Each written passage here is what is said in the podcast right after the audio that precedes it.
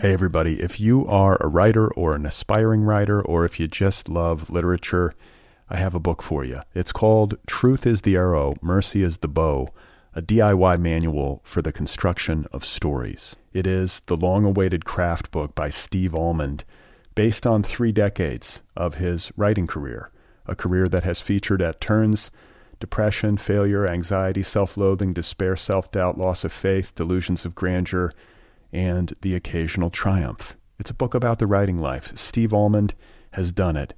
He has embraced it, the full catastrophe, and he has lived to tell about it. The Boston Globe says, quote, This isn't just a book about writing, it's a book about honesty. And Richard Russo calls it, quote, one of the best books on writing I've ever read. It's also the funniest by a country mile. Once again, it's called Truth is the Arrow, Mercy is the Bow, a DIY manual for the construction of stories by Steve Almond, available from Zando. Go get your copy right now, wherever you buy books.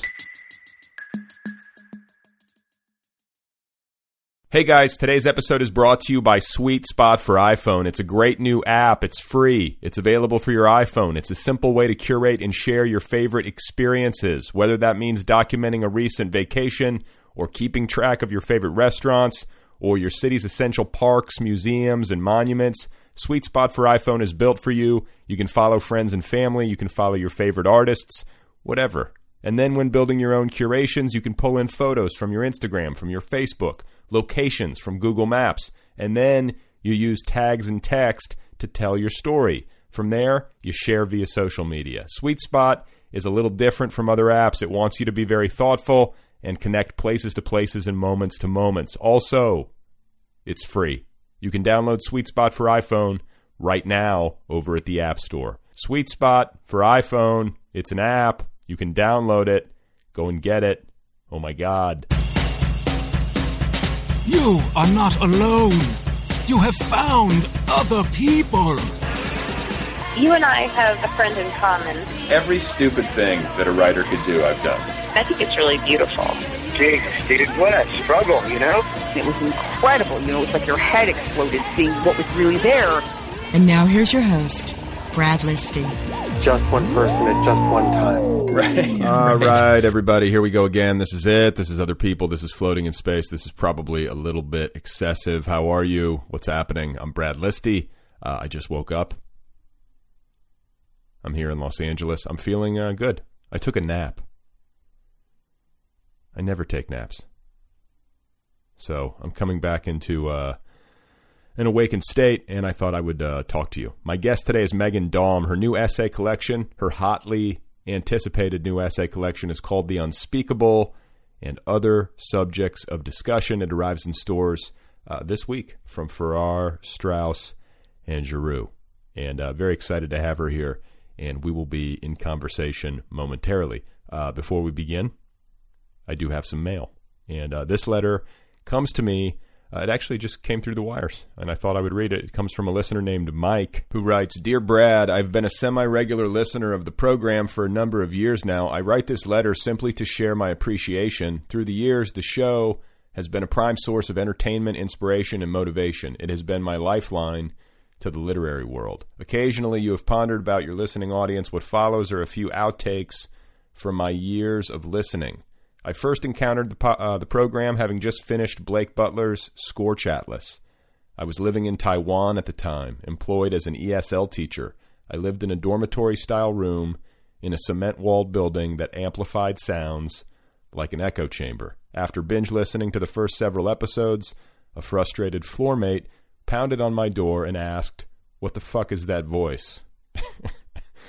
That was one of many serendipitous, poignant, and or humorous moments I've experienced while listening to the show over the years. A few summers back, I held an other or I had an other people marathon while driving back and forth from my hometown of Mandan, North Dakota, and Big Sky, Montana. I listened to near a dozen episodes, which made the voyage in a dilapidated sedan with no air conditioner just bearable in the July heat. One of the standout interviews during my drive was with Ben Fountain, in which he articulates how artists in America and especially writers have no sanctuary. He goes on to offer his hard won insights as a writer, driving across the high plains of Montana into the dusk of the setting sun, unemployed, and in a borrowed vehicle, the interview really resonated with me. For the first, but not the last time, I was emotionally moved by a podcast. And, and I thought I would uh, add some music here. Why not, right? Uh, I haven't done that in a while. So, uh, Mike continues That interview served as an emotional buoy, keeping my spirits afloat through uncertain waters. Half a year later, in what was my strangest employment situation to date, I held a nighttime job as a machine operator at an embroidery and rhinestone pattern manufacturer. Five years in college, and I got a job as a glorified bedazzler. The machine room, or the quote, crystal ballroom, as we like to joke, was hidden down in the subterranean levels of a large office complex. Throughout my shift, lasting from 5 p.m. until midnight, I was the only person not only in the cavernous basement, but the entire building. The machines made hypnotic whirring sounds, and the work itself was mind numbing and repetitive. Although it sounds like some kind of employment hell, it was actually a strange joy to spend my nights there. Those evenings afforded me solitude, time to think about writing, and ample opportunity to crack out on podcasts. During the span of my employment there, I caught up on the backlog of other people episodes and then went on to cherish the release of each new installment. Several times while listening to the show, a coincidence has taken place. Once, last December, while jogging on a particularly brisk Dakota day, the sky grayed over, a biting wind picked up, and it began to snow. I was still a good jaunt away from my apartment on the edge of town when it began to blizzard. Within a few moments, I could barely see the horizon. I tucked my hands into the sleeves of my fleece to stay warm. I was listening to the Edwidge Danticat episode, if my memory serves correct, and you made one of your very occasional references to North Dakota in the context of it being remote and brutal, uh, a remote and brutal landscape. As wind driven snow pellets lashed my face, and I felt a kind of mortal fear over the sudden blizzard, I chuckled a bit. I chuckled not only at the commonly held conception of my home state, but at how at also how true the conception can sometimes be. Another time, more recently, I was walking along the fields out towards the edge of city limits. The episode that day was with an Irish writer whose name I cannot remember. Uh, and here I would interject that I'm, i think he's referring to Ethel Rohan uh, in episode 215. And uh, he continues The two of you were discussing life and death and how they are viewed across cultures.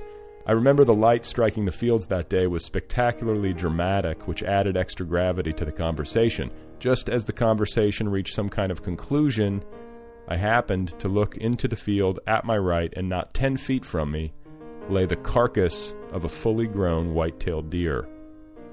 It appeared so peaceful at first, I thought it was sleeping. The combination of the heady discussion, the celestial lighting, and the deer carcass culminated into a weird existential, podcast induced happening. A few times during the monologue, you've wondered if podcasting is art or merely entertainment. I guess it really comes down to a person's definition of either. Uh, or, as you suggested, maybe podcasting occupies some strange new digital middle ground. Definitions aside, I know this. At times, the interviews inspire, stimulate, and move me. My life is enriched because of them, for whatever that means. Uh, thanks for putting out a good show. Signed, Mike from the barren wasteland of North Dakota. Current temperature, 5 degrees and dropping fast.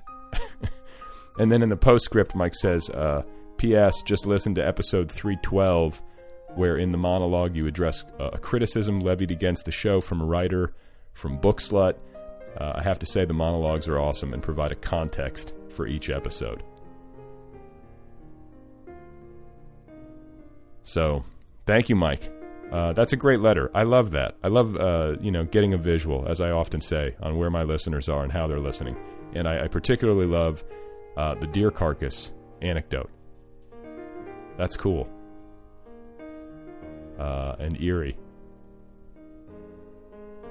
I don't know what that means, but I do like, uh, you know, I like it when my listeners uh, are out in the wild and when they come upon dead animals while listening. um, so thank you.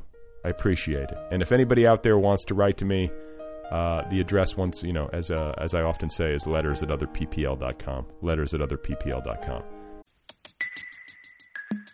Hey, everybody. If you are a writer or an aspiring writer, or if you just love literature, I have a book for you. It's called Truth is the Arrow, Mercy is the Bow, a DIY manual for the construction of stories. It is the long awaited craft book by Steve Almond, based on three decades of his writing career, a career that has featured at turns depression, failure, anxiety, self loathing, despair, self doubt, loss of faith, delusions of grandeur, and the occasional triumph. It's a book about the writing life. Steve Almond has done it. He has embraced it, the full catastrophe, and he has lived to tell about it. The Boston Globe says, quote, This isn't just a book about writing, it's a book about honesty. And Richard Russo calls it, quote, one of the best books on writing I've ever read. It's also the funniest by a country mile. Once again, it's called Truth is the Arrow, Mercy is the Bow, a DIY manual for the construction of stories by Steve Almond, available from Zando. Go get your copy right now, wherever you buy books. So let's get started with the show. Let's get started with Meghan Daum, uh, one of our finest writers, one of our finest uh, essayists. Her new collection is called The Unspeakable and other subjects of discussion. It is available uh, this week from Farrar, Straus, and Giroux. Here she is, ladies and gentlemen. This is Meghan Daum, and her book, once again, is called The Unspeakable. I didn't I didn't start denying it until I got to college and then and I just went to college in upstate New York, not very far away, but like everybody was from New York City, and then it was suddenly like, oh, you're you're not from the right place. Where like where in Jersey? Like North Jersey. Also, it's just like very. Uh, I'm from a town called Ridgewood, which Okay. is like very wealthy, but we weren't wealthy, and I I just it's like wealthy in an uninteresting way. It's not like. Uh, you know, there are some now cool towns in northern New Jersey where, like, a lot of people in media and publishing are, are living, sort of, you know, the Brooklyn annex. And Yeah. Ridgewood never has been and never will be. like there's not even it's not even place. interesting like it's not like wealthy interesting where there could be like corruption No, Or- no. Well, there is a little bit of that. Actually, that woman um, who was working for Chris Christie, you know, the one who in, in the Okay. Bridget, Yeah. whatever her name was. I took one look at her and I said, I know she's from Ridgewood, and she because she just she had like the the pink. Um, you know, Izod shirt with the upturned collar, or Okay. something. I, I don't. I'm just in my in my mind. She she might as well have, even if she wasn't actually wearing that and the pearls. And I just thought, oh, she's got to be from Ridgewood, and um, she was. She had some kind of connection. so like preppy conservative Yeah, and especially when I was growing up in the 80s, it was all preppy. I mean, the preppy handbook was taken seriously. It, it was not seen as a as a, as a humor book or, or or ironic in any way. This was like a bible for junior high school girls. and politically though like it is more conservative because like new york city's considered kind of like a really blue place Yeah, but it's it, it's the stock it's stockbrokers, the finance people. They, Right. Ridgewood took a big hit on 9/11. Oh. yeah. Okay. So that's the that's the vibe. all right and so in, but you grew up there in this wealthy enclave and like you were your family was not necessarily of the Oh no, we were my well. I moved to Ridgewood when I was nine, and um, we had moved from Austin, Texas. So that was, I mean, that that's like child abuse, right? right Take your kid out of Austin- Austin in so the you, but you seventies. you must have such like fond like idealized memories right yeah, but they're and they don't hold up at all. Then you know, then you go to Austin now, and it's like, Yeah. you know, Brooklyn. Yeah. like Brooklyn is now. right Um, no, so my father uh, is a is a composer and an orchestrator and an arranger. Okay. So he and he was always freelance. So he came. We moved to New Jersey when my father was like forty. He had been, um, you know, teaching music unhappily at, at the University of Texas. He, you know, was a professor there, sort of, and then decided that he wanted to like make his way in New York. So basically, the the thing that he should have done 20 years earlier, he did when he was 40 and had a family. And so we were kind of like the Beverly Hillbillies. We like arrived in this Plymouth Horizon in Ridgewood that we had driven from Austin and my father did not have like a job. I mean, he was he was freelance. So so I definitely grew up um, becoming very accustomed to financial uncertainty and uh, not having a 9 to 5 regular sort of job, that sort of thing. So, So, but what did it do psychologically? Because, uh, and this is of interest to me as a parent living in Los Angeles, Mm. where there's like all this absurd. I mean, there's it, there's a lot. It runs the gamut. But I mean, there's a lot of absurdly wealthy people that you come in contact to, you know, in contact with through schools and stuff like that. Right. What's it like to grow up among those people, but to not be like that? Did that uh, affect you in a in a really negative way? or- Well, I, I mean, let's be clear. Ridgewood is an affluent suburb, but it's not like Beverly Hills or Yeah. Greenwich or even some other places in New Jersey. I, I wasn't really aware. I mean, you know, this was a time, and it's interesting. I wonder if it's still like this. It wasn't um, cool to say you were rich. Like, you know, there was a kind of waspy, um, although it was actually very Catholic. eh, There, there was just this kind of feeling that um, you, you didn't, you know, you weren't going to talk about that. And it wasn't. I mean, it's it's not like it, it wasn't like everybody was was wealthy. It's just that we were not. Um, we, we were not part of the community for a lot of reasons. Like my, my parents just sort of hated everybody and felt really out of place. And the, the money issue was only a, a fraction of our of our isolation. Let's put it that way. Yeah, yeah. Well, I mean, that's it. You know, I can I kind of get it because you're living in this town full of bankers, and your your dad's an artist. Yeah, and he was a jingle writer. So this was in the 80s, and so there was still such a thing as commercial jingles. So he would um, write and do arrangements for like you know commercials and then my younger brother actually got into the um, was like this prodigal singer so he started singing commercial jingles when he was like five Wow, that's And- good work though. Get, like writing Oh, yeah. singles back in the day, like that was Yes. that was big. That was good yes stuff. yes yes but, like not like necessarily from an artistic perspective, like soul fulfilling work. No, I I think I I don't know what he. It's kind of unclear what what he sort of what he aspired to do. I mean, I could tell you what my mother my mother wanted my father to like you know Like be like Leonard Bernstein or something, or yeah or or you know do conduct a pit orchestra in a Broadway musical or or something like that. Right. and uh, no, that never really happened. did he? But he didn't express that he wanted to do that. my father is um, he's incredibly talented he's he, I, I feel very close to him in a lot of ways. Um, but his ambition manifests in a sort of interesting way. It doesn't he really um, does not have a sellout bone in his body. And it's admirable yet also exasperating. He he had he was supposed to be writing all the music for Ren and Stimpy because he started getting into animation. He, he would do a lot of music for animated stuff, and um, I think the thing was still, you know, it wasn't on the air yet, or it was like a pilot or something, and he thought it was tasteless, so he walked off the project. Oh god, That's like the, the best. Yeah, it was like you know right when they needed to be paying for my brother's college and stuff like that. Did Yeah, you? Were so- you aware that he was up for it when it was when he was up for it? No, I didn't. I I can't, I don't remember. I think I might have been out of the house by then. I was, I was going to say, I feel like if you could have consulted, this would have been a. I, I would, but it wasn't on the air. Oh, right, No, we you didn't, didn't know. know. Yeah. We, we didn't know. Yeah. Oh man. Okay. and then, uh, what, what did your mother do? She, well, she kind of did a lot of things for a long time. And then um, when she was about 50, she sort of remade herself into this um, like dramatic person. So she became um, a theater. Uh, like a high school theater director, so she was the drama teacher, and she would put on the the shows um, in my high school, and she eventually r- rose up through the ranks and became like coordinator of performing arts for the school Oh, okay. district. So you've got, art- I mean, you've got art in your blood. Yes, but none of them. I'm I'm a total black sheep. They're all musicians. I mean, they, uh, growing up, it was all about music, and there was really nothing else. I mean, they did not encourage sports or a- anything like that. So, um, yeah, we had to do music, and and um, you know, my mother played the piano, and and my brother sang, and he played the piano. Um, and I quit the piano, but I was only allowed to quit if I took up an instrument. Um, and the instrument that they suggested was the oboe. So I was actually a very serious oboist Really? all the way through college. Can you Yes. still play? I can, but the thing with the oboe is It's you a- can't just pick it up because you have a reed and it's really temperamental and, Yeah. and you can't. It's like a um, cousin of the clarinet.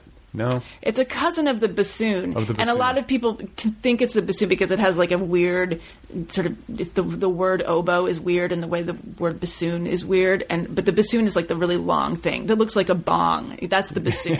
the oboe is much played that in smaller. Yeah, right. Yes, exactly. um, so uh, yeah, I I I wish that I had excuse me. I wish that I had played the violin or something like that because I think I would probably still be playing. But the oboe is not something you can play casually. Well, and I, you know, I, I, I wrestle with this because I'm not a musical person, or at least I don't know that I am. I was never really exposed to it aside from like a brief like snare drum experiment when I was like in elementary school. Only the snare drum, not any other drums. No, it was like I was the snare drummer in my little like band in elementary school. Mhm. Uh, that was the instrument that I picked, just because I mean, little boys want to just like bang on a drum, Yes. you know. But I didn't take it any further than that. We didn't have mu- you know musical instruments in our house, and then as you get older, you, you know, you're like, oh God, what I wouldn't give to be able to like shred on the guitar or something, Yeah. or play the piano, or just anything. And Yeah. so there's a part of me as a parent now that I'm like, well, we should make sure.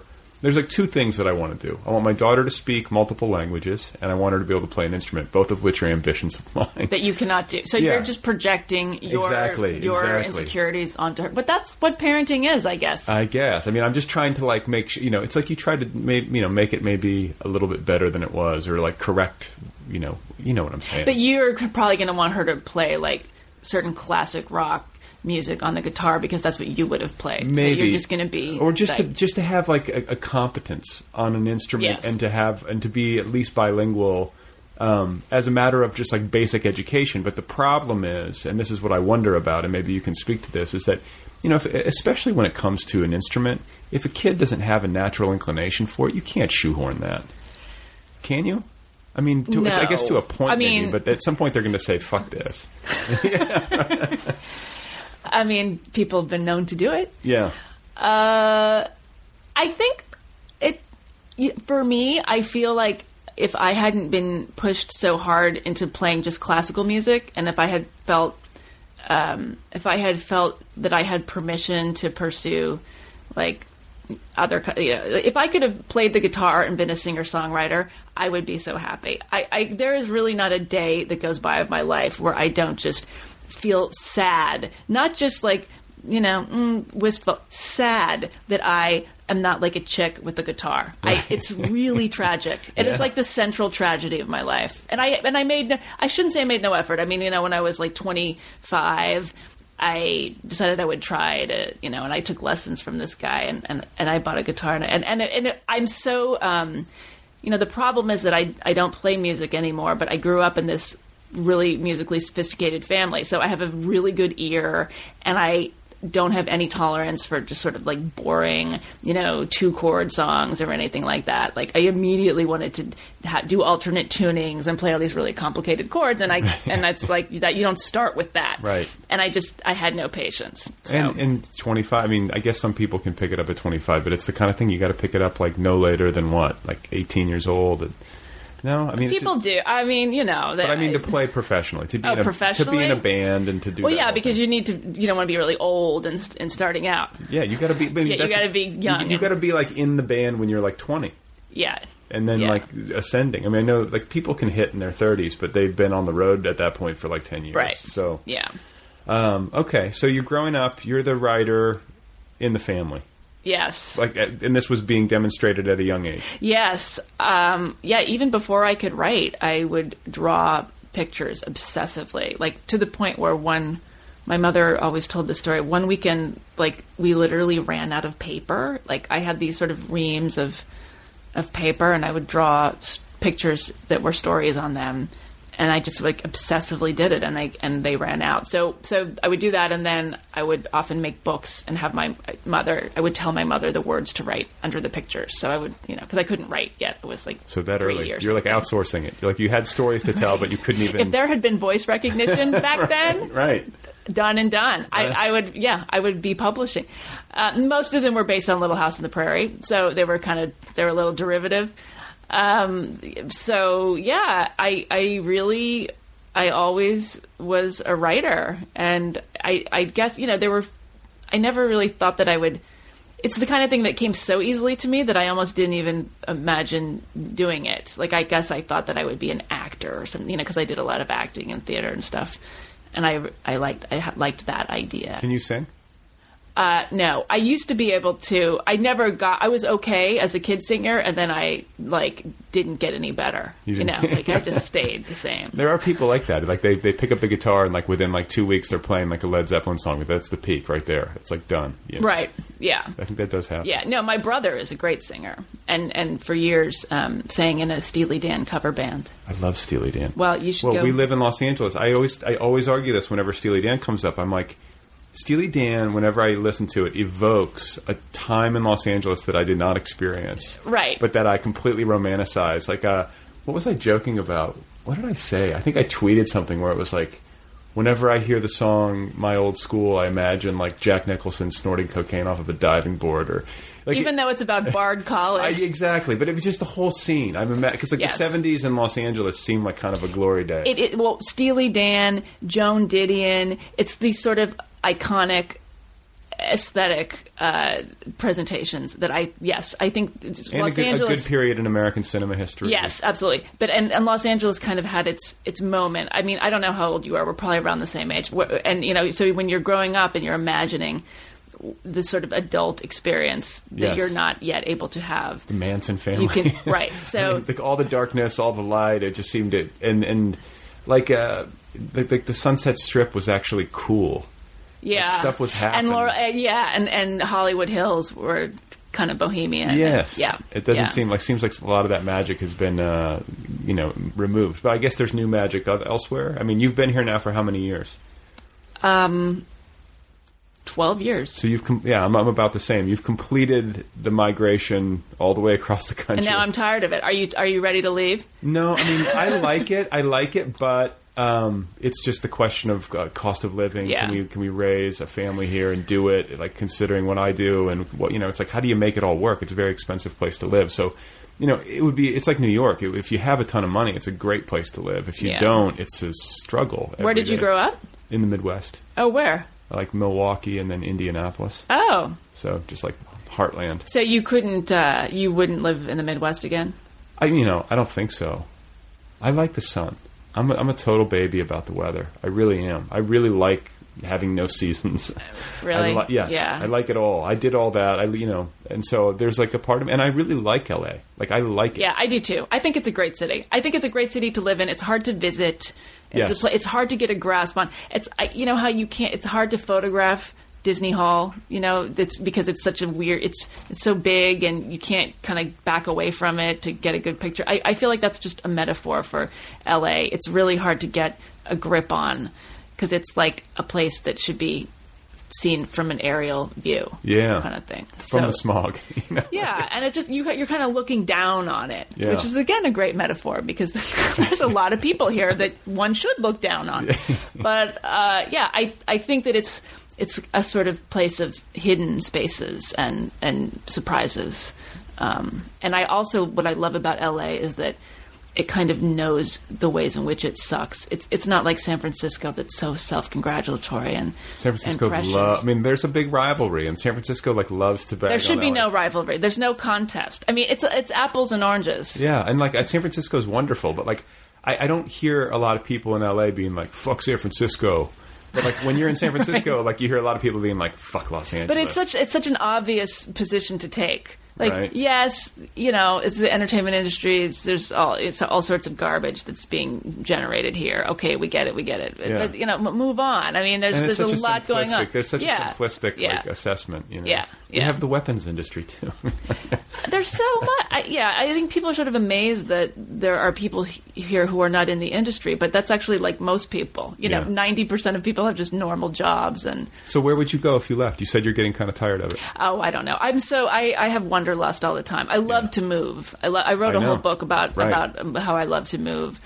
Um, I don't know. Portland? I, no, God, no, no. That's like San Francisco. That's like worse than San Francisco. I guess it's cheaper. So Chicago's good, but it's cold. yeah, I don't know. New Orleans has soul. No. No.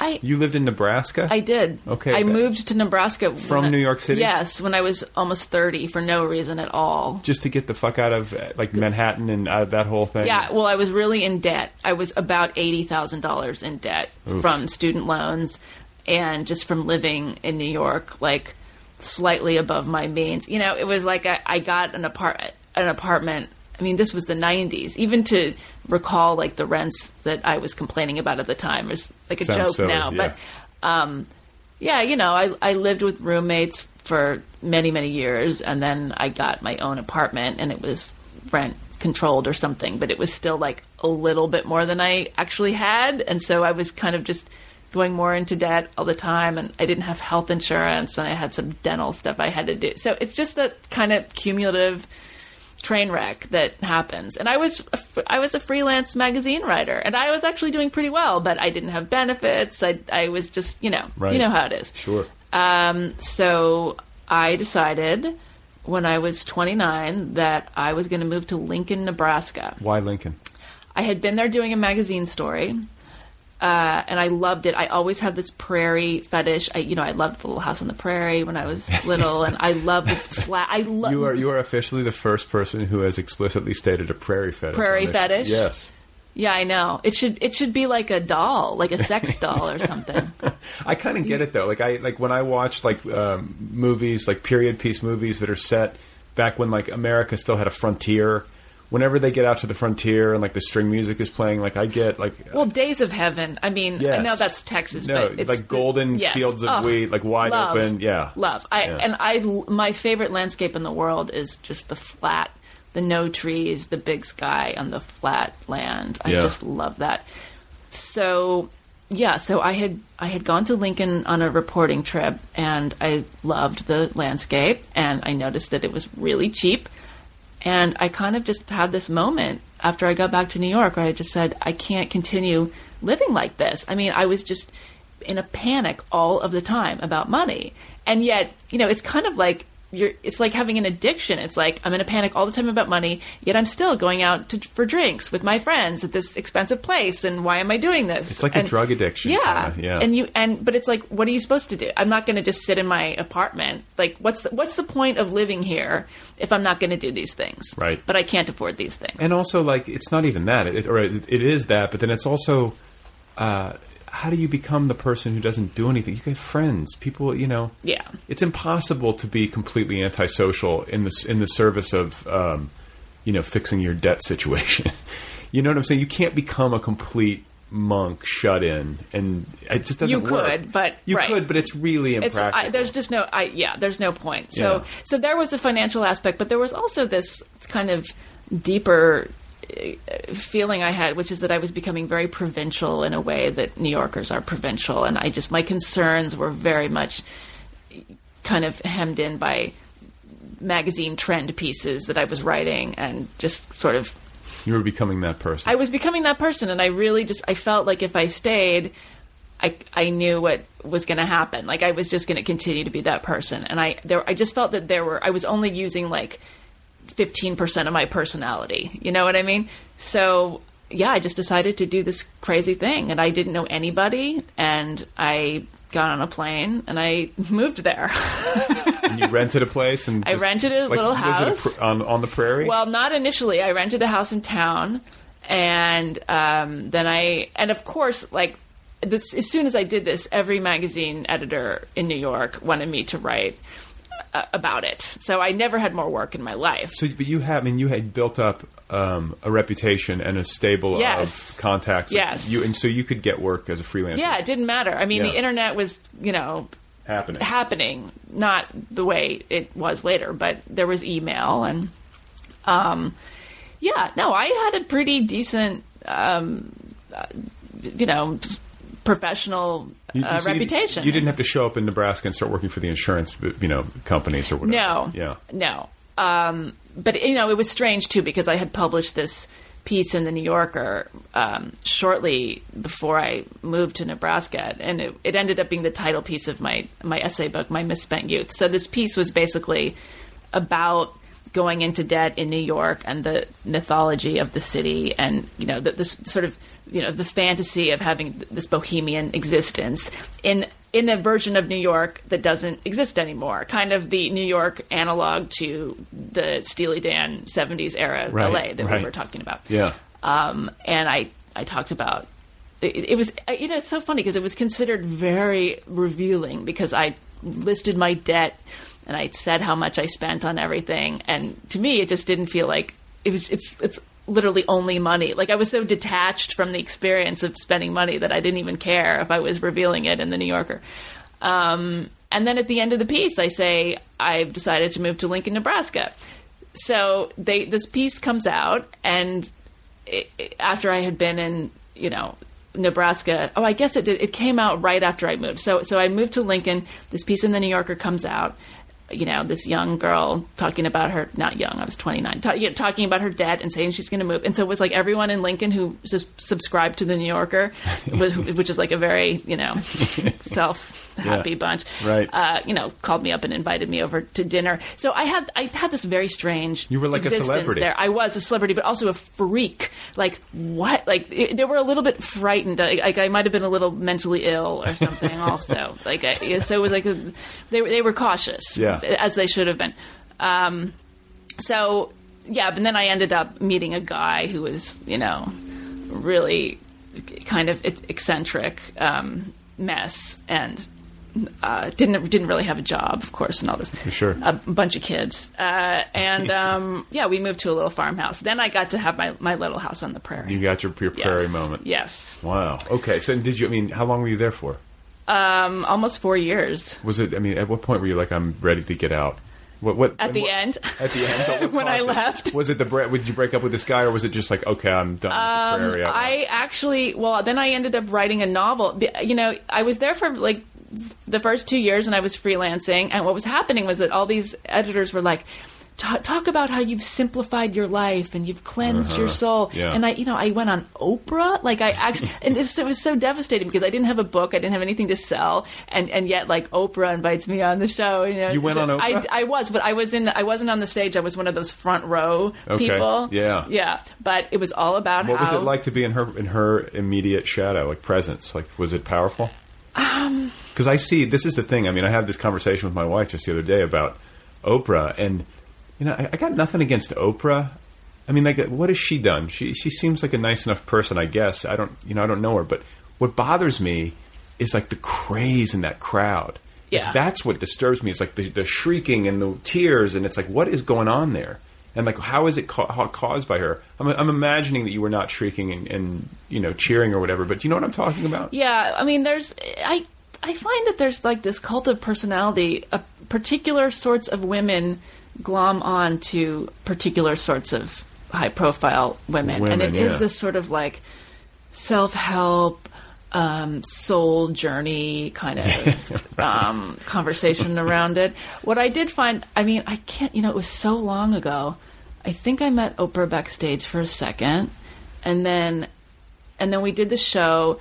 She didn't know what it was like. She was reading the teleprompter because it came my time to tell my story about because the, the theme of the show was change your life or something like Yeah. people who had radically changed their lives. So Right. there was like um, a woman who had been an actress who uh, decided to become a news anchor. So that was one person. There was a woman who was a lawyer who became a race car driver. There was someone who lost 300 pounds because you know, got to get a shoehorn that into any, anything. And then there was me, Yeah. and I started telling my story about how I moved from New York to Nebraska, and she was like, "Wait, Nebraska? What?" You know, she clearly didn't even know it was. This was complete, you know, news to her. Right. Um, so we did the show, but then I, you know, afterwards she does this thing, or she would do this thing where she would talk to the audience extemporaneously, and they would ta and take questions. And this, it, it later became that thing, Oprah after the show, but at that time, it was not recorded or anything. And there she just absolutely came alive. I mean, Okay. that was where You saw the- her. Yes, it was like, oh, I get it. Like this is she's really engaged, and she really does sort of have a, a charisma and this notion that she wants people to think about their lives, which I actually think is great. Yeah. I actually, you know, Like, look, with that platform, she could have done a lot worse. You know what Yeah. I'm saying? I mean, like she or anybody else. Like she, you know, I think it's easy. She can be an easy target um, for a variety of reasons. One of which being the thing that I just talked about. But you got to Yeah. give her credit too. And she's she's not. She's a very generous person. You know. Yeah, and and I, I mean, I think uh, from what I understand, when she first kind of stopped doing the celebrity interviews and the kind of Phil Donahue style show, and and turned it more towards this idea of thinking about your life and your choices and all that. She her ratings really went down. I mean, that there was that time sort of between the Phil Donahue style and the Doctor Oz stuff that came after that, um, where you know it was a lot sort of. You know, she, But she, once people got some- on board, they yeah. got then on it just then it was Doctor Oz all the Uh, way yeah, and yeah, Doctor yeah. Phil all the way. Um, So you did that. You're in Nebraska. Yeah. And then, like, what precipitated the move from Nebraska to, to Los Oh, Angeles? Okay, well, I had writ- so yeah, so I ended up writing this novel called The Quality of Life Report, and that was inspired by the way all these editors and Oprah, for instance, um, were were kind of imposing this narrative on my experience, like, oh, you must be such a much better person now that you don't live in New Right. York and you live in Nebraska, and Yeah. et cetera, et cetera, and your life must be so much simpler. And in fact, it, it wasn't. It was like I never knew such like screwed up people in ever. Like I, I was being in this small city, I, the people were just a mess and and really colorful and eccentric, but also like made really bad choices in a way that you don't see when you're like you know in a certain running around in certain circles in major cities because there isn't the margin of error. Like the, the metaphor I always came up with, it's like, you know, how when you're landing a, a plane in, at LaGuardia or something, it, there's no room for error. Like you have to hit the runway. You can't go this way or that way.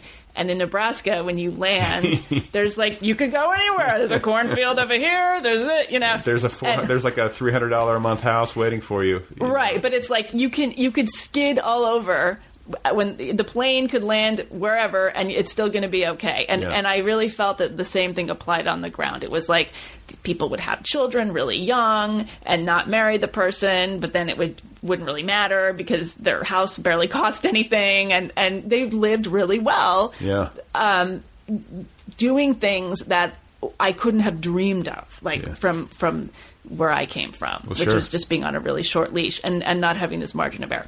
So that sort of like that that paradox inspired me to write this novel called The Quality of Life Report, which was about a television reporter, which I never have been. Um, who moves to this place called Prairie City, or PC for short? That's the other thing about uh, academic towns in the Midwest. So politically correct. Oh, oh my gosh. Yeah. Yeah. Like Maya Angelou came to Lincoln to speak once, and you would. They, I, I'm surprised they didn't like shut the schools down. You know, it should have been a holiday. It was Really? just crazy. Yeah. Okay. Um. Uh, so yeah, so I ended up writing this novel, and uh, and then I sold it, and then you know I I knew that I, I really loved living on this little farm, um, but there was a lot of dysfunction in a lot of different ways, and I, I knew that if I moving to Nebraska had been the best thing I ever did, but if I stayed, it was going to turn into the worst thing I ever did. So you got out. so I took my dog and I came to LA and I didn't want to I, I didn't I had this big dog so I didn't want to go back to New York so I kind of moved to LA for the dog. For the dog. Yeah, that's, that's what I said anyway. the weather and like, yeah, and I had you know, but and, and I had a, a screen. You know, the, the the novel had been optioned for a film, so I had. But you know, that was the kind of excuse that I made. Like, well, I have to move. Sure. I have to move to Hollywood. um, but obviously, it didn't matter where I lived. I, I'm sure I would have been a much hotter commodity as a screenwriter if I remained living in Nebraska. Right? They yeah. Then you're that. weird. You got that whole like authenticity thing going. Yes, the whole authenticity thing going. Yeah. Yeah. But it's like, but it's a, but it's a, but what you what you found is that it's an illusion. People are screwed up more or less everywhere. It's just in like different ways and in different places. I mean, Yeah. What's the lesson? Well, the lesson for me about this, the way of being screwed up in Nebraska was that they actually were living their lives in, I, in an authentic way. I think actually, like, like they were actually taking risks and they would make mistakes, but they weren't kind of waiting for the right moment. Like, you know how this? I, I feel like. You know, if you grow up in, in a certain way, oh, there's always this sense. Well, it's not the right time to do this. Like, Yeah. I'm, not, I'm I can't get married until I'm, you know, 30 whatever and i can't have a child until it's almost too late like Right. you know and so th- when you take that away people just do their lives and they actually get to have bigger lives than some people like us do because they just keep doing stuff Yeah, they're just like fuck it. Yeah. There's not all these rules. right and they're not as it's not as disastrous if if things Go- go, go wrong south. yeah Yeah. yeah so that So- was the lesson Okay. Because yeah, I mean, I think we we share a similar fixation. I think a lot of people think about place, like where to live, not Mm-hmm. only in terms of geography, but also like the actual living space, which I Yes. know you you know you've written about. But, yes Um, when it comes to your writing career, you know, I think people listening would probably be interested. Like, how how did she do all of this freelance magazine writing so successfully? How did you build that reputation and get that kind of network of contacts? How do you get yourself into the New Yorker? And then I think the the second part of it would be, you know, I think uh, you're known as um, a, a personal writer. Fair assessment. Yes. Somebody who minds her own life, who's who's very good at the personal essay, who's able to take the stuff of her life and then put it on the page. Um, is that what you set out to do when you were starting out trying to get freelance work at magazines? Was that like the idea? Oh, when I started out getting freelance work at magazines, I was writing like quizzes. you I know, but I 12 mean- twelve ways to know if if he's going to break up with you or something like that. Right, but in the back of your mind, were you thinking one day I'm going to be writing like Joan Didion essays, or you know what I'm saying? Was yeah, that, did you have I goal. I mean, you know, it's funny because I am associated with the personal essay, and and I, I often get kind of tarred as a confessionalist or someone who only writes about herself. I actually write a lot of stuff. It just nobody talks about the other stuff. The, the the stuff that gets discussed is the stuff that's really personal. I, I've done a lot of reporting. I write profiles. I'm a, I'm a columnist. you just profiled Lena Dunham. yeah, then, and uh, I, I was not in that piece. um, yeah, I you know I've been a columnist at the LA Times for nine years, and they're not you know I, I do use the I a lot, but uh, they're It's- it's actually rarely about me. But I know it seems it seems like it's all very personal, but I think it's just more that the stuff that people attach themselves to and want to talk about, and the stuff that gets the most attention is the stuff that is personal. It's the easiest way, in, especially in an interview. You know. And- Yeah, yeah. So, I mean, I guess I wanted. I I wanted to be a fiction writer. I mean, I, I got out of college and I got a job at um, at a magazine, like at Condé Nast. I got a job at Allure magazine. Okay? Okay. and so it was very much like Devil Wears Prada kind of world. I just got coffee. You know, I was abused and I got coffee and I was crying all the time. Yeah. You know, it was just terrible. um, and I was so under. I mean, I was like such a little ragamuffin. I mean, all this. You know, the assistants. You got paid eighteen thousand dollars a year, but they all still managed to have timeshares in the Hamptons, and you know, they'll have these apartments that their parents had paid for or something. And I was like living up near Columbia, which at that time was, you know, you needed a visa to get up there or something. and uh, oh my gosh, I just like was the most horribly dressed person in the in Condé Nast, like into the elevator. I mean, I you know put me in the freight elevator or something. but um, I did that for a- for a year, and I really like. I I had an insane boss, but one of the great things about her was that she. She actually really did let me do her job, and so I work. I worked with a lot of writers, and we had really great. We had like Mary Gaitskill and David Mamet and Francine Prose and people like that writing you know, articles for our magazine because they would do, you know, a personal essay kind of thing. Sure. Um, and at that time, the creative nonfiction as a genre was not really a big thing. So I just assumed I was going to be a fiction writer. So I went to Columbia to the MFA program for fiction, and I I was not I, I was not that great. I mean, I was writing kind of Lorrie Moore knockoff short stories Okay, and that yeah. kind of thing.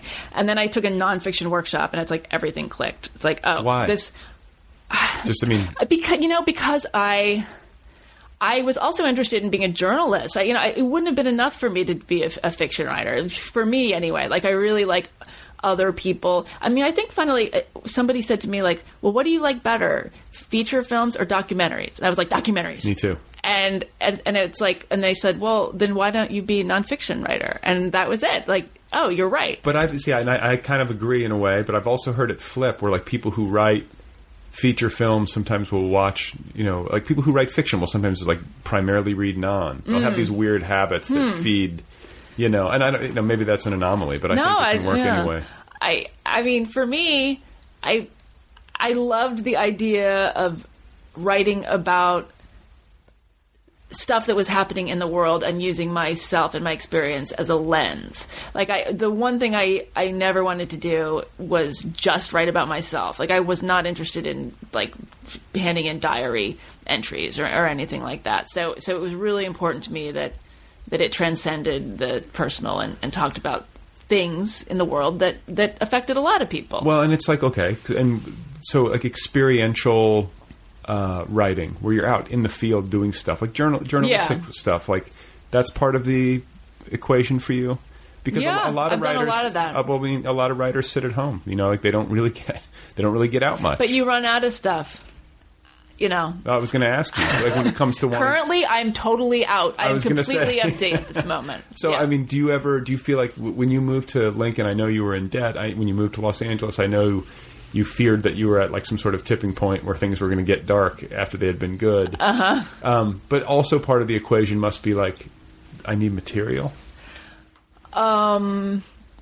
Like even if it's a, yeah. even if it's not primary, is it of secondary? Well, yeah. I mean, everything is. Uh, yeah. I mean, I get it would be disingenuous to say that I don't see my life and experiences as potential material. I actually, I, I honestly did not move to Nebraska in, in order to write about it. I, I mean, it didn't surprise me that I ended up writing about it, but it's not like I thought, oh, this would be a great place to write a novel about moving to. You're like really, I'm eighty thousand dollars in debt. Yeah, and and even I mean in Los Angeles, I don't. I certainly didn't move to Los Angeles to write about Los Angeles. And I haven't. There's an essay in the book that is specifically about LA, but it's not something that I have sort of taken on as a, as a subject uh, all that often. So, so what we're talking about about just minding our own experiences for yeah, material. yeah, and just like you know the moving and and what like you know how how you go about like calculating life decisions based on your creative work because like you said like we we've been talking about I mean you do journalism uh, or journalistic work that is uh, you know doesn't get the attention that maybe your more personal stuff does Right. um, but you know I guess is it fair to say your bread and butter is personal writing and if, if, if Well, my bread and butter is the newspaper column. So Yeah. my bread and butter is actually writing this column every week and going off the news and trying to think of something original to say when there are 100 million people writing opinion pieces Yes. every hour. Yes. Um, we live in the age of like uh, published opinion. It's all opinion, yeah, and it's just like, oh, I wrote this, and look, it's on the Huffington Post ten minutes later. I, it's it's I I'm so grateful to have an editor still and have a gig that there is like especially especially when you're working that in that quick a turnaround. I mean, Yeah. you know, that's when you really you don't have time to sit there and really let let the thing sit and right. go over. it. You need somebody there to, to be like a firewall. yeah, and it's it's you. actually the column is it's just there's it's a real sweet spot because I don't have time to be precious about it. One it's one great liberating thing that's come out of it is that I'm not as I, it has freed me from overthinking my work. Like, I, you know, obviously, like if it's a longer piece or the book or something, you're going to take a, a lot more time. But, but with the column, no, you're not going to hit it out of the park every week, and you just accept that yeah. um, and there's always another chance, which is great. So, so there's that aspect, but then there's also I'm not writing for the Daily Beast. I'm not writing for something that is going to get, slapped up on the web five minutes after I file it. Right. That I have an editor. I have, you know, we work really fast, but at the end of the day, it's going to go up the next day. You Yeah. know, and um, I'm I'm really grateful for that. And is it it's syndicated? Uh, it Sometimes? appears in um, in a couple different papers. It's not. I'm not. You know, it's funny. I've never been able to. I, I tried to be syndicated a few times, and like nobody ever wanted the. It was. like I just think I'm like neither fish nor fowl. I, I think people have a hard time uh, figuring out what it is because I'm not. You know, like I, I'm. I'm certainly like progressive in my politics, but I am not a predictable lefty. I try really hard to kind of stay away from that sort of stuff and and look at other look at other sides and and I'm not a, I'm not wonky. I mean, my goal with the column and actually with all the essays is is just just invite the reader to think alongside me. Right. That's what I want, and Right. and I think that that in a column and an essay particularly it's it's a suggestion. I'm not saying hey agree with me. Hey this is the way it is. I'm just saying what if it was this way? What if we looked at it this way? And i think that's a hard thing to grasp if you are like a, somebody trying to sell you know news syn- newspaper syndicate. You know if you're trying to get the the you know council bluffs newspaper to pick up a column i think it's a kind of a hard thing to articulate It's like So. yeah, they don't want nuance. They kind of want like a hard opinion, one way or the other. Yeah, I mean, it's kind of the same reason I don't go on on TV very often and talk about what I've written, just because. I mean, I went on Bill O'Reilly once, and I was just like, that was wow. TV. I feel. I honestly feel bad for writers who get it like into the pundit, you know, the pundit chair or whatever, because talk about a compressed environment. You've got to. You can never. No one can ever get their point across. People are talking over you. Yeah. It just seems like a really miserable place for somebody who's trying to actually make a point. Well, it's funny because er, before we started, you said like don't move around, you know, speak directly into the microphone, like don't shift your body around. And when I went on Bill O'Reilly, I was doing it from a studio here in LA. So I went and they and I was just looking into a, a camera. I, there was no monitor. I couldn't see myself or anything. And I, when he was interviewing me, I didn't realize that I was on split screen. You know, so uh, there was him and somebody else, and then me. And so when I wasn't speaking, I would kind of like you know, move around and I would look up in the air and, you know, as if I was on radio because I do radio interviews quite a bit. And in fact, I that's what everyone was seeing. Like I, you know, the, the, other two people were talking and looking straight forward, and I was like, and you know, rolling my eyes, and it was horrible. And I got so much shit for it. Like instantly, like a million, you know, Bill O'Reilly. Uh, uh, acolytes and endorsers right. were just all over me like you are a disgrace you have no business being on tv it's like actually that you are correct in that in this case yeah you are correct and i just I had absolutely no idea that that that. I, that you can't just kind of a, look yeah, around. A, and nobody, nobody told me. They I should give know. you some. Yeah, you're supposed to just. You mean like you have to like hold your gaze into that? Yeah, lens. no idea.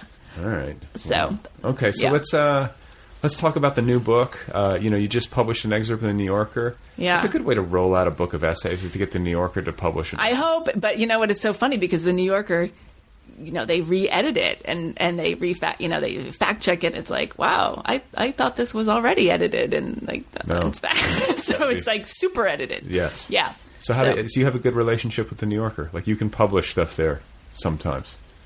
Sometimes, yeah. I mean, it's not like. You, a, but I mean, if once you've published there, is it like is you still some? You're not submitting no. to the slush pile. You call someone up. Oh, but I, you know, I have not written for the New Yorker a lot. I mean, I had two in my twenties. I had two big pieces, including the my misspent youth piece, and I have not. I the New Yorker is a is a magazine of, of reporting. I mean, it's it's hard to the kind of work that I do.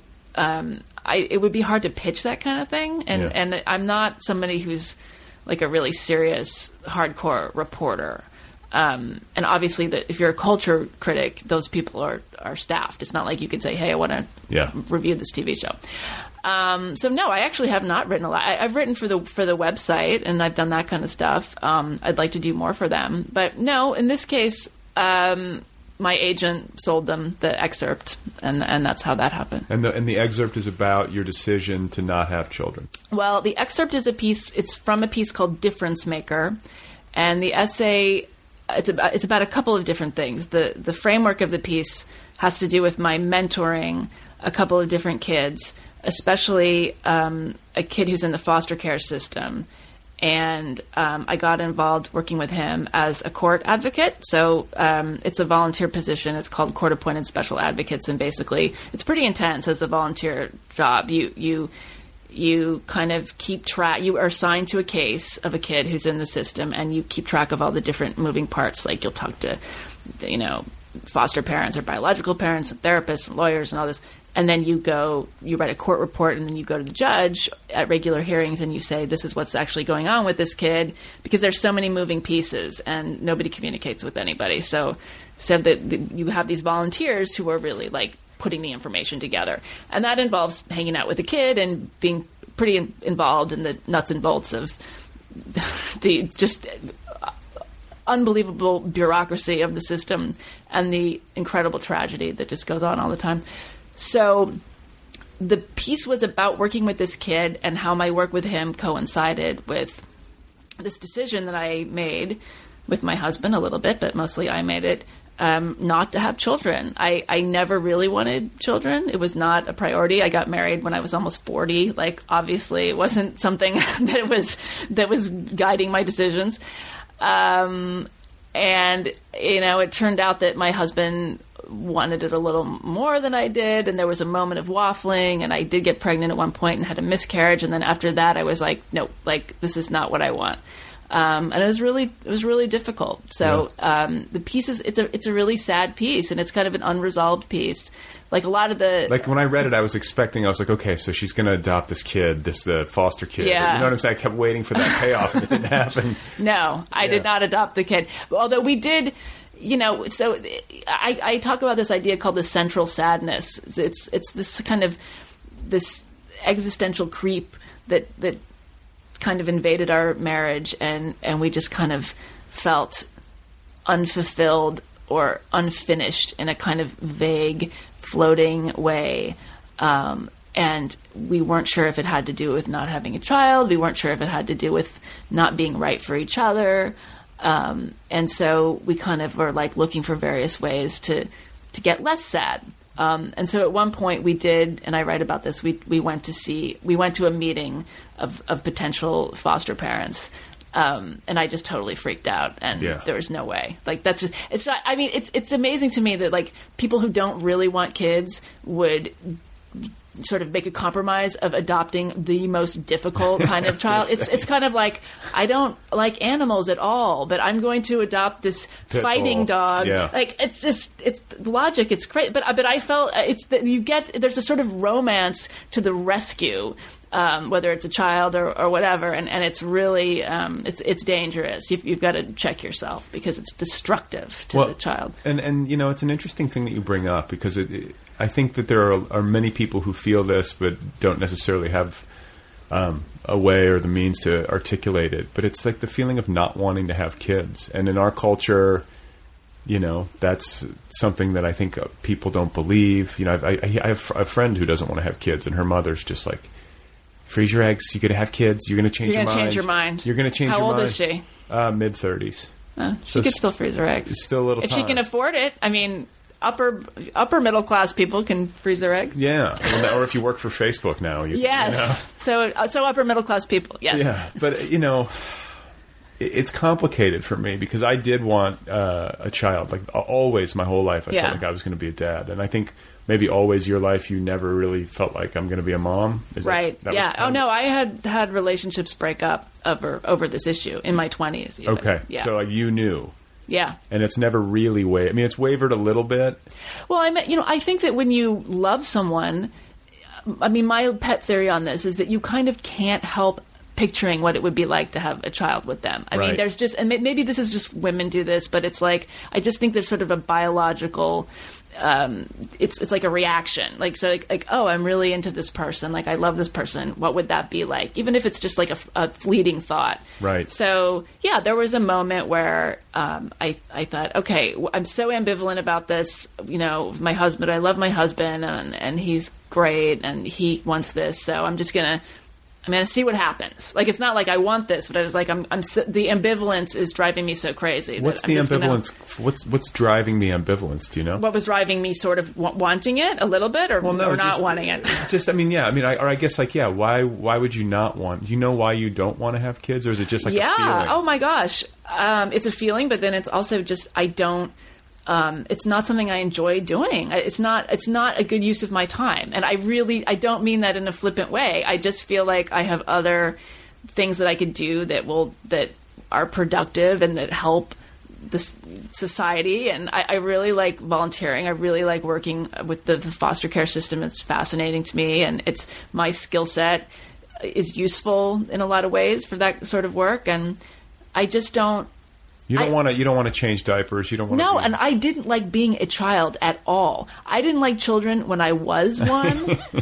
and so I I really don't I when I was a kid all I wanted to do was be an adult. I couldn't wait to grow up. And so I the idea and I know is obviously like you know, if you have children, you still are grown up and have a grown up life, but just the idea of having to kind of revisit all those things. Yeah. I I don't want to do. And yes, Did you I- have a difficult relationship with with your parents or family life? yeah. Oh, my, my, I mean, my mother was a really complicated person. Who you write about in the book? yeah, I mean, I was a really brutal essay. The first, the first essay in the book is called Matricide, and it's not about killing your mattress. but I, I just, I don't. Um, I think it's a really hard job being a parent, and it's a really important job. And if you don't want to do it, my God, why would you do it? Yeah. It just okay, that to so me let doesn't me, let make me sense. stop because like I, I go through this in my head because I'm you know I'm thinking about it obviously from the position of being a parent and a happy parent, um, but I also have these big questions that gnaw at me every day about the state of the world and like what kind of world am I bringing my daughter Right. into? What kind of world will I be leaving her?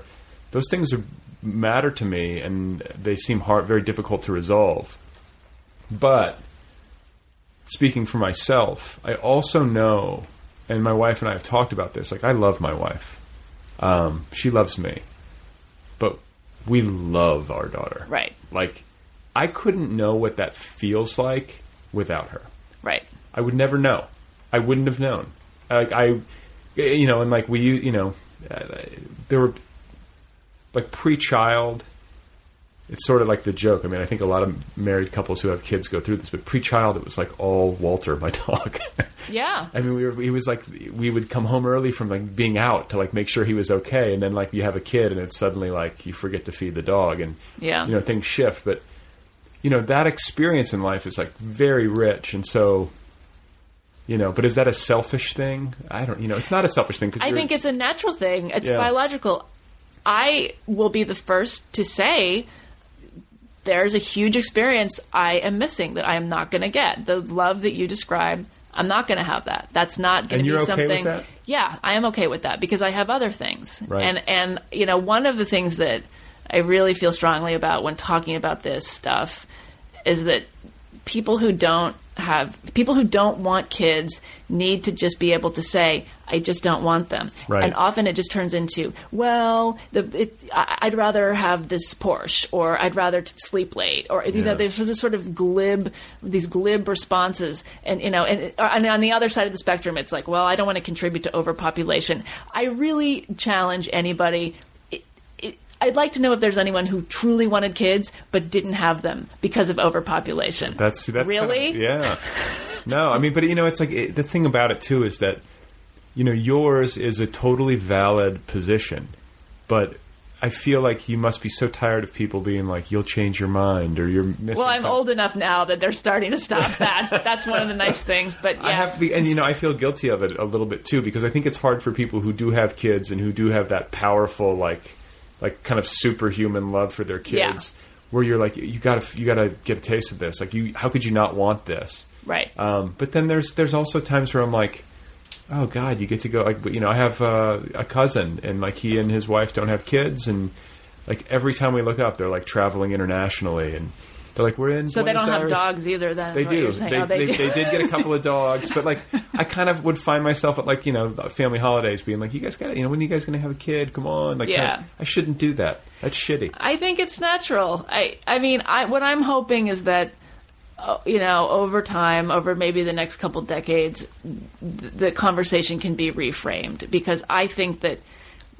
this this kind of dynamic where parents and non-parents are adversaries is just so not useful. I, parents and non-parents are partners. I mean, the fact that I don't have children means that I can maybe help your child in a way. Like maybe I would influence your child. Maybe more children need to grow up knowing adults who are not people's parents. I grew up in a suburb where there was nobody older than uh, than nobody younger than four, you know no nobody between the ages of 18 and 40 basically it's like you were either a kid or you were a parent Yeah. and i didn't know I, I knew them when i when we lived in austin but i didn't know any adults that weren't someone's mom or dad and i think that kids need to see that there's a lot of ways to live your life Well, and, there's ways. Th- I mean, there's ways of think. I mean, I think of like teaching and having students and feeling like in a way that those students are.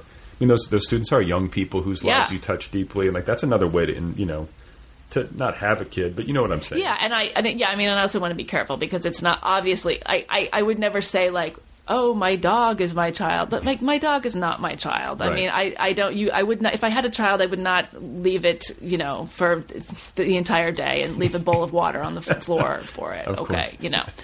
a bottle maybe. Um, I mean, when it got a little older. Yeah. Yeah. I, but um, I, no, it's it's it's a lot. It's you know, and I don't think teaching is a is a substitute for having a child. But I guess for me, I'm not looking for a substitute.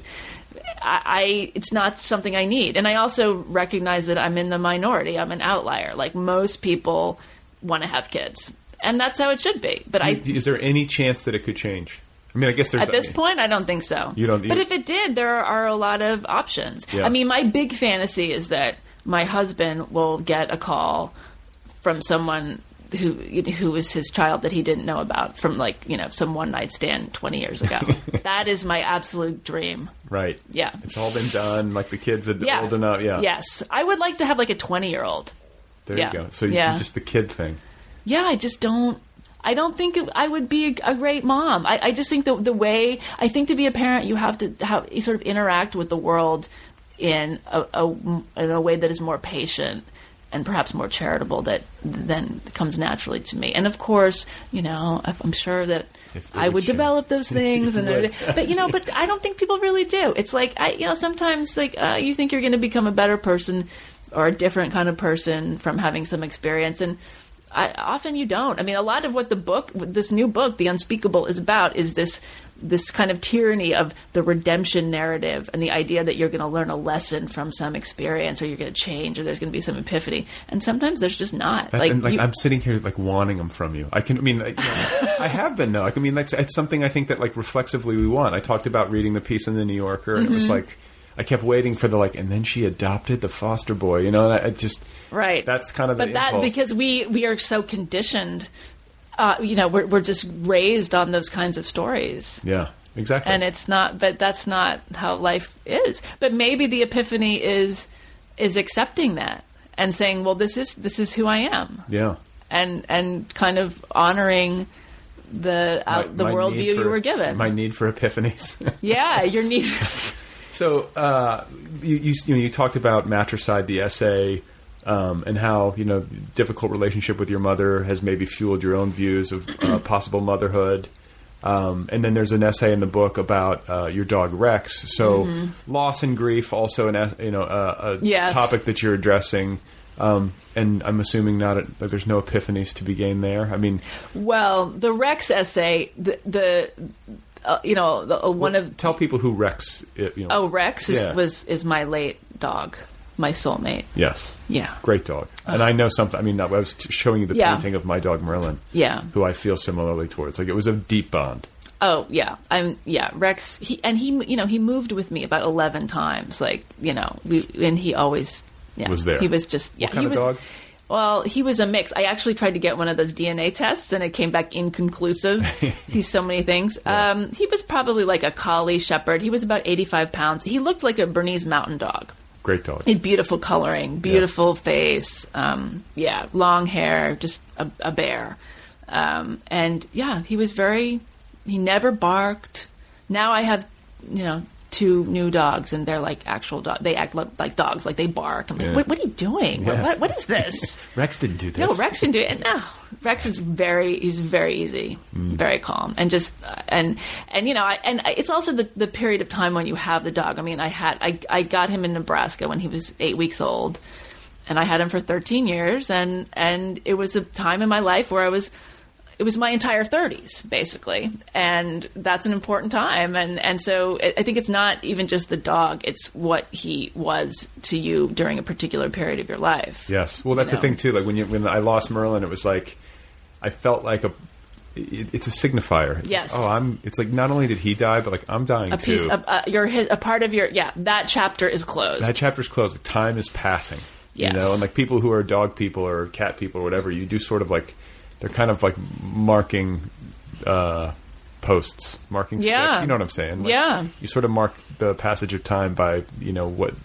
Like the era of certain pets, but Yeah. it's interesting how certain dogs, you know, for people who've had multiple pets over the years, like there's always like one, one maybe two if you're lucky, who really likes, you know, they really get you. And I, maybe it's the the time in your life when you have them. I think it has a lot. to and he was my first dog was was merlin your first dog my my first just mine. Just yours, i grew yeah. up with dogs Right. but like you know merlin was i got him when i was 20 yeah. So oh yeah. we kind of grew up together you know? Yeah, and yeah. he was like really smart and good dog Yeah. you know so. But um and then you write about losing your mother um you know with whom you had a difficult relationship.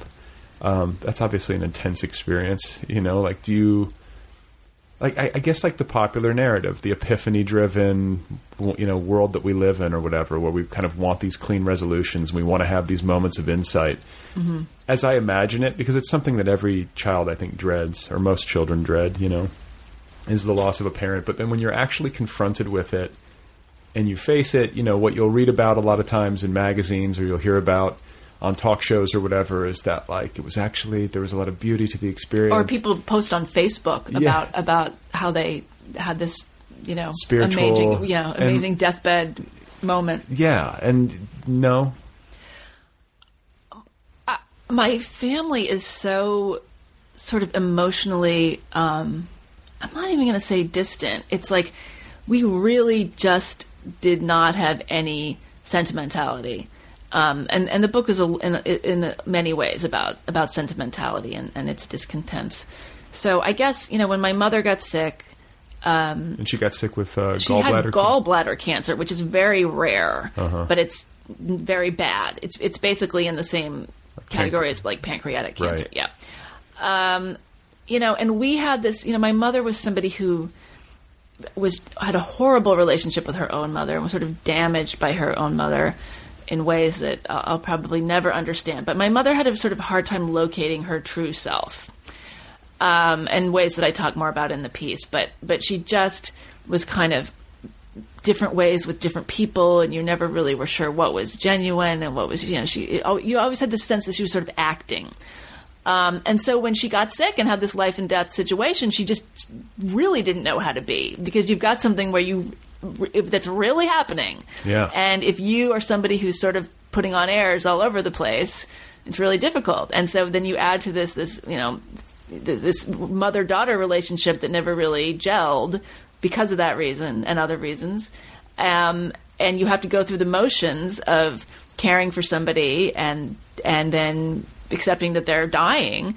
It's really difficult. Like, how are you supposed to have this this big seminal, profound experience with somebody who your relationship just feels counterfeit is too strong a word, but it just it feels um, sort of put on in, in a way. So, But so I think I, I mean I, I just interrupt for a second Yeah. because I think like you know it's always there's different degrees of it, but I, I I feel like most children probably feel like they don't know their parents all that well, and Right. maybe later in life you do. Like I mean, in best case scenario, um, I guess in best case scenario, your whole life you feel like you know them, and it's like this intimate relationship. I think some people do. I mean, some, mothers and daughters are like really entwined. I guess so. calling each other every day, kind of thing. Yeah. and, and you know, my sister's like that with my mom. Yeah. you know. um, so yeah, and so you know, in, in in going through that experience, I mean, I became really interested in sort of the, the things that we expect of the dying and the things that we expect of the loved ones of the dying. There was all this pressure to kind of behave a certain way. I mean, I remember when the um, when the onco- my mother was in the hospital and, and the oncologist came in and you know this was the news like the treatment's not working anymore. You know this this is it. This is the end. Like we're, we're, you're going to die. And I remember I took my mother's hand. You know, I, I, I took her hand and I and I held it and I I did that because I thought that if I didn't, the oncologist would just totally judge us, and even maybe think that I wasn't capable of taking care of her. And my mother like didn't even really reciprocate. It was really awkward. Like that's not we weren't we didn't we we didn't touch each other a lot. Like we just didn't have that kind of relationship. And so yeah, there were a lot of moments like that. And then as she got sicker and sicker, I would try to like say, you know, are you what are you thinking about? Like what is death? You know, what is it like? And are you and you know, she would start hallucinating and and you know, what are you seeing? And and this kind of stuff and and there's just no answer it's like i was putting pressure on her to sort of like give me something like tell me what's tell me what's out there Right, you know right. and and you know at one point i said something like oh you know maybe you know because we had no no religion at all but i i said something like you know and i do actually think about this. Like you know so you, like, reincarnation like it doesn't really make any logical sense. But but of all the things you're going to think about like to me it is sort of compelling because some people clearly have older souls than other people you know and I said, well, you know, maybe, you know, it's, maybe you'll have a whole new life or something, and and and you know, and she said, well, I don't, I don't want to. She goes, she said, I don't want to be a baby again, you know. She, and she was genuinely concerned. And then I said, I some, like, I said, like, well, maybe you'll be a bird, and you can fly around. And it's just like I say in the piece, you know, we expect the dying to get excited about the idea of being a bird, Right. and that is just so unfair. What a burden. Yeah. But it's a burden No that pun intended. right, right, right. Um, yes, it's a bird in the hand. Um, but so, so it's sort of like these these societal uh, conventions that then become uh, uh, expectations that are really uh, just a tyranny in a way. Yeah. Well, and, and tough stuff to write about, and like I admire you for being able to do it because I think most of us who've tried writing have tried doing just that. It's not as easy as it looks when you read it when it's done well. Well, thank so you. Kudos to you. And uh, I've enjoyed talking with you. Oh, likewise. I appreciate you It's coming fun. over, and um, I'm surprised I haven't crossed paths with you before in Los Angeles. I know. Sort of well, you event. live you live you know in a different neighborhood. Right. Well, that's it in Los Angeles. Might as well be a different state, right? Yeah, it took me uh, it took me you know more than twenty minutes to come here. So no God. wonder I probably, we'll probably never see each other again. Well, it was nice knowing you. Yeah. then. Good luck to you. Thanks for coming over. Thank you. It's fun. Okay, folks, there we go. That's Meghan Daum. What a great time that was talking with her. Her new essay collection is called The Unspeakable, and uh, it's out there now from FSG. Go get your copy. Go get it right now. Meghan can be found online at meghandaum.com. Her Twitter handle is at Meghan underscore Daum. and uh, that's Meghan with an H. You know what I mean. Meg- M E G H A N. Thank you to Kill Rock Stars, as always, for the good music. Be sure to check out killrockstars.com. Don't forget about the app. This podcast has an app. Do you have the app? What's wrong with you? Get the app. The app is free.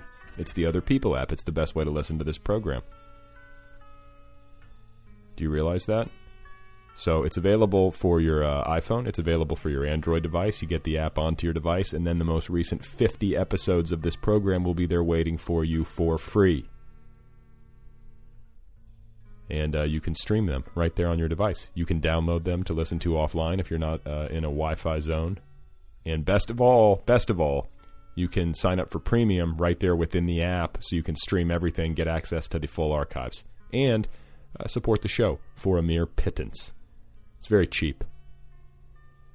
If you sign up for a year, it's like 75 cents a month.